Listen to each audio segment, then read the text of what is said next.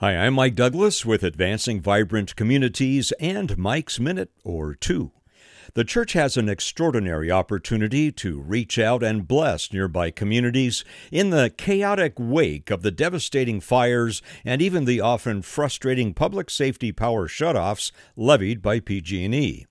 The church, in fact, has a long history of showing up when others often flee, from the plague infested streets of the Roman Empire in the 3rd century to serving the lepers on Molokai, Hawaii, to the outbreak of the Ebola virus in West Africa, to providing quick response to the victims of recent hurricanes, earthquakes, fires, and floods. For followers of Christ, showing up when things really go sideways is not part of a religious checkoff list for future divine brownie points. No, it's part of, at least it should be part of, our DNA.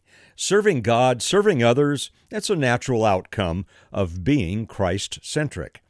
Well, right now we have many opportunities to serve, but we encourage the church to respond with this caveat Take the high road and don't self dispatch or show up unannounced. Why? Well, for safety of both volunteer and victim, and even for the safety of professional emergency responders.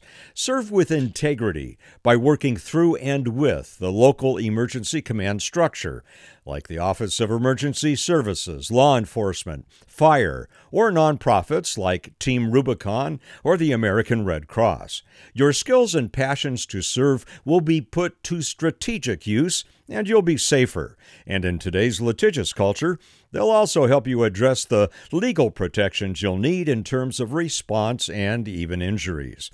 We serve with great passion, but we must also serve with integrity and humility and respect the local emergency management system that will also help us serve safely and strategically. With Advancing Vibrant Communities and Mike's Minute, I'm Mike Douglas.